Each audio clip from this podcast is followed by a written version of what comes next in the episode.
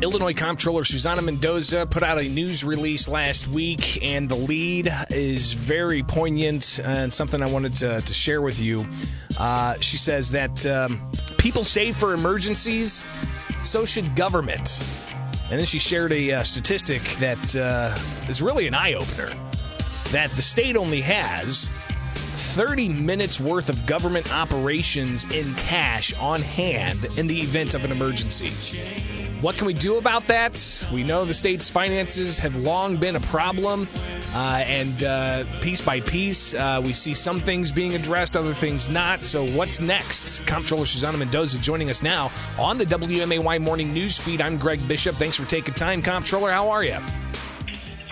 I'm doing great, Greg. How are you? Not too shabby. Wish I was at the fairgrounds, uh, but uh, a slight technical issue kept us away from there. So I appreciate you being flexible and joining us on the phone. And I got to say, I walked by your booth, your tent the other day, and that cardboard cutout with you wearing the boots is fantastic. Oh Do you think so? I was like freaking out when I saw it. I was like, um, okay.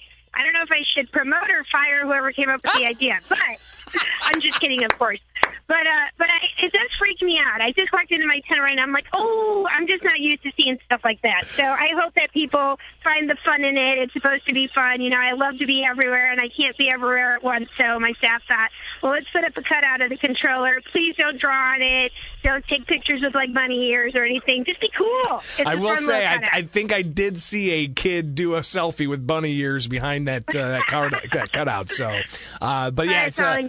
It's just one of the tents that are out there at the Illinois State Fair. Uh, but of course, your job has you looking at the state's finances, uh, controlling, you know, cutting paychecks for state employees, cutting paychecks for uh, the vendors that do work for the state. Uh, and you've been watching these numbers for a while. Tell us about the news release you put out about how you know families they have to save for emergencies if a roof collapses or something, or a variety of other issues. But the state government, we don't have any kind of rainy day fund on hand.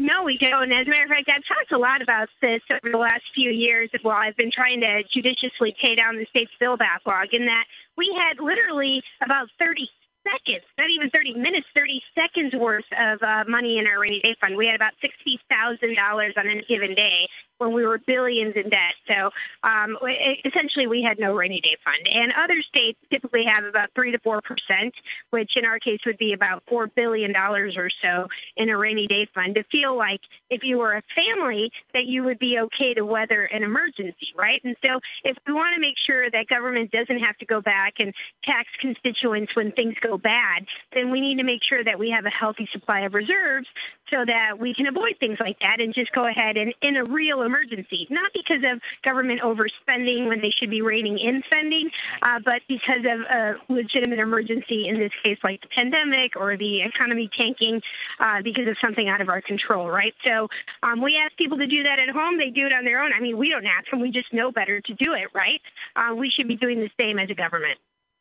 So when it comes to the state's finances, what are some of the major drivers? Uh, is it is it what you kind of alluded to, um, not not tightening the belt enough, or is are there certain things that like Medicaid are just driving some of the the, the spending uh, to levels that uh, the state can't yet get get balanced and get well, a hold of? Well, let's not forget that just a few years ago when I first took office, I walked into a budget impasse. I mean, I became controller in the middle of the uh, longest budget impasse in the state's history. We um, had a $16.7 billion backlog of unpaid bills. That is now uh, tremendously better since I took office. We brought that down to about four billion, and that is without using. And let me be clear here: without using a penny of federal stimulus dollars. So I was able to notify the credit rating agencies that um, the controller's office had gotten the bill backlog paid down to well within a 30-day business cycle for the first time in over 20 years since a terrorist attacks of September 11th happened. And so I'm very, very proud that the, of the work that my office has done. You've covered our work over several years now. You know, every time we had an opportunity to uh, leverage a federal matching dollar, uh, I did that. That means that if I pay a dollar in Medicaid, for example, bills, uh, the federal government will give me right now 56 cents. And so uh, that's a dollar and 56 cents that we only had to pay a dollar on. And so that 56 cents I will then leverage to pay more bills that were in the bill backlog. And every time we've borrowed from the federal government um, to get through the emergency, I've leveraged any additional dollars to target federal matching programs that, again, give us 56 cents on the dollar. And so little by little, we have uh, really, I think, done a masterful job of managing this uh, crisis. And now we are at our fastest payment cycle in over 20 years. And now we have two credit upgrades that both came in before two of the three credit rating agencies upgraded us before the federal stimulus money even came in, and we haven't even touched that money yet. So, um, you know, the the bill, I should say, the budget impasse is what drove the fact that we had to spend down every penny of what was in the uh, in the uh, rainy day fund, and that rainy day fund has been non-existent for years. So, trying to start it up again. That's what House Bill 4118 will do. And um, you know, the idea behind it is that when the bill backlog is at three billion or within the 30-day business cycle, that it will trigger an automatic deposit into the state rainy day fund, and year to year that will grow uh, pretty quickly. That's the idea, it's the goal, and um, we have to be disciplined and we have to put it in writing through legislation that we commit to restoring our rainy day fund. You had mentioned the, the federal dollars. Uh, we're talking with uh, Comptroller Susana Mendoza here on the WMAY morning news feed. Uh, eight plus billion dollars that the state is getting uh, directly uh, for, for a variety of issues. How will that money be used? If it wasn't used to pay down the bill backlog, uh, how, how does your office see that money being distributed? It's not necessarily going to be distributed, right? The, the fact of the matter is we received it. Um, it will, uh, parts of it are going to be allocated to COVID specific things, but they are they're not limited to that with uh, some of these relief dollars. And so the legislature appropriated a little over two billion of it, and there's a five billion or so plus that is uh, going to be sitting in a special fund. Uh, and hopefully the legislature will not touch it. The governor will will hold that money. And in the meantime, um, you know, I, I've been very vocal about the need to be fiscally disciplined and to uh, to not look at this as new money. It's not like you know uh, it's Christmas and we there's a bunch of gifts on the Christmas tree. We just blow through all of them. No, we need to be very careful as to how we spend these federal dollars moving forward to try our best to be disciplined, to not look at it as new money, but to look at it as like as an emergency reserve in lieu of a actual uh, emergency fund. We've uh, heard a lot discussed about the uh, uh unemployment insurance trust fund, uh, and that's just what one of 700 different special funds that the uh, the state of Illinois has. Um, is there any discussions you're you're uh, connected to that that talk about maybe using some of the federal dollars to to pay down those debts in particular? I think that the uh, the Office of Budget on the governor's side is looking at all of those things. There's uh, some debts that cost more than others too, right? So again, uh, if we are able to pay existing debt, especially where um, they might accrue late payment interest penalties. Some of those do, and some of those don't. Uh, with the unemployment uh, insurance, uh, there's been just so many uh, different issues besides just even how, how do you pay that, right? Uh, we've had issues of fraud there that need to be addressed. Mm-hmm. Um, but I, I wouldn't be surprised if uh, a part of that money were to go to that, and that makes sense. There's a direct connection to unemployment needs and the cause of the pandemic causing that, right? So I, I, I just think that when I talk about staying fiscally restrained here, that money shouldn't be used for things that aren't really critically important to the state of Illinois' financial picture and to taking care of our taxpayers. I, I believe that anything related to uh, unemployment or anything related to healthcare expenses that necessitated out of a pandemic is a clear and wise use of those federal relief dollars. But we should be careful moving forward as to what we think are legitimate expenses and what are things that are perhaps not that important. Families have to save for emergencies, and governments should too. Uh, that's the message from Comptroller Susana Mendoza here on the WMAY morning news feed. Uh, and you mentioned that bill that uh, Representative Halpin has. What's the next step for that? Is that something that you think could be addressed in uh, fall veto session, or are we going to have to wait until January for uh, lawmakers to take up this bill that that you, your office says would pretty much say if they're under a certain billing cycle uh, and the backlog of bills is paid off, funds are automatically going to be uh, pushed into uh, rainy day funds, essentially. Yeah, well, I'd love to see it passed in veto session, although that's totally, completely beyond my control. I don't know what their veto session schedule is going to look like, if they're only going to be dealing with, uh, in their minds, uh, emergency bills or what. That hasn't been decided yet. But it's so important to me that I didn't want to wait until next session to file it. So the sooner the better. It's important that we start talking about this. and more, most importantly, that we actually get it passed, whether it's in this veto session or in the next spring session. Um, but this is something that you might recall, Greg, when the governor gave his State of the Budget address uh, pre-pandemic, when we thought everything was moving in the right direction. You know, I had brought the bill backlog down to about $5 billion.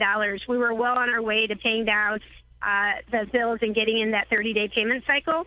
Um, he actually, during that State of the Budget address, mentioned this legislation that at the time Mike uh, Halpin, Representative Halpin, was carrying for us in the House, and Senator Heather Steans was carrying for us in the Senate.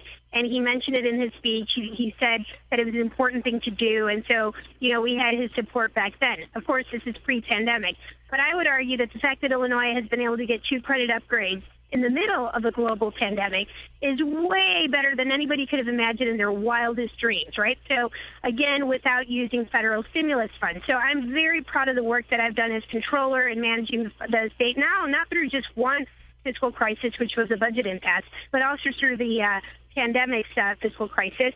And uh, I guess if there's one thing to say about me is I'm only used to working in crisis mode. So um, if I can take one good thing out of that uh, budget impasse, which was no fun to be controller in those days when things were so horrifically bad, is that it really set the stage for me being able to manage the pandemic crisis uh, from a fiscal point uh, much, much better than perhaps other state fiscal officers who had not been used to having uh, to, uh, you know, get thrown into the fire pits their first day on the job. So we've got things under control here financially. Now it's time to start recovering, and that is why I'm not going to stop talking about the need for us to not just stay fiscally disciplined, but take it another level and start saving for emergencies the way we would expect and hope that families do in their own household. You know, it's pretty incredible uh, how somebody's character can really shine uh, during uh, times of immense stress. Uh, that's for sure. Comptroller Susana Mendoza. One last thing here. Uh, you know, we've got elections coming up uh, next year with primaries and whatnot. What are your election plans? Uh, are you going to uh, seek the, the seat of comptroller uh, again in the future, or uh, what do you see on the horizon?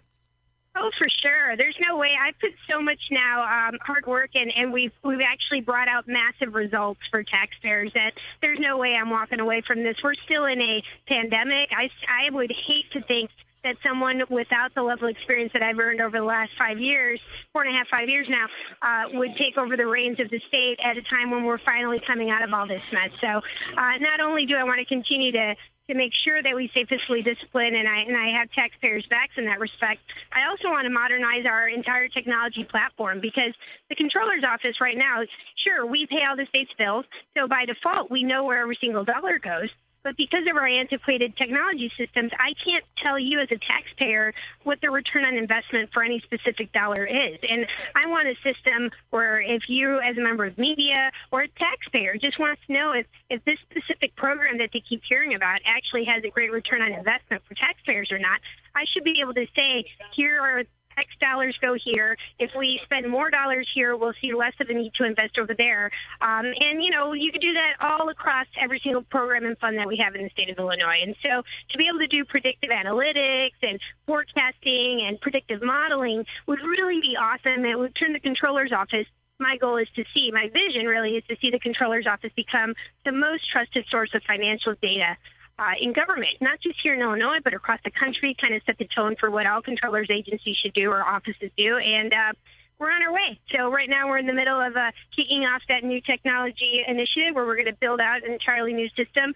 parallel to the one that we have um, so that when we're done with it over the next probably 18 months or so, we'll be able to start um, really utilizing a system that will be much more transparent and much more responsive to requests about uh, how people's taxpayer dollars are being actually spent. Looking forward to seeing I, that. I gave you a big mouthful there, but I think no, it's really important. I, and I'm looking forward to seeing that myself uh, as uh, somebody who reports on, on state finances, uh, having those kind of tools.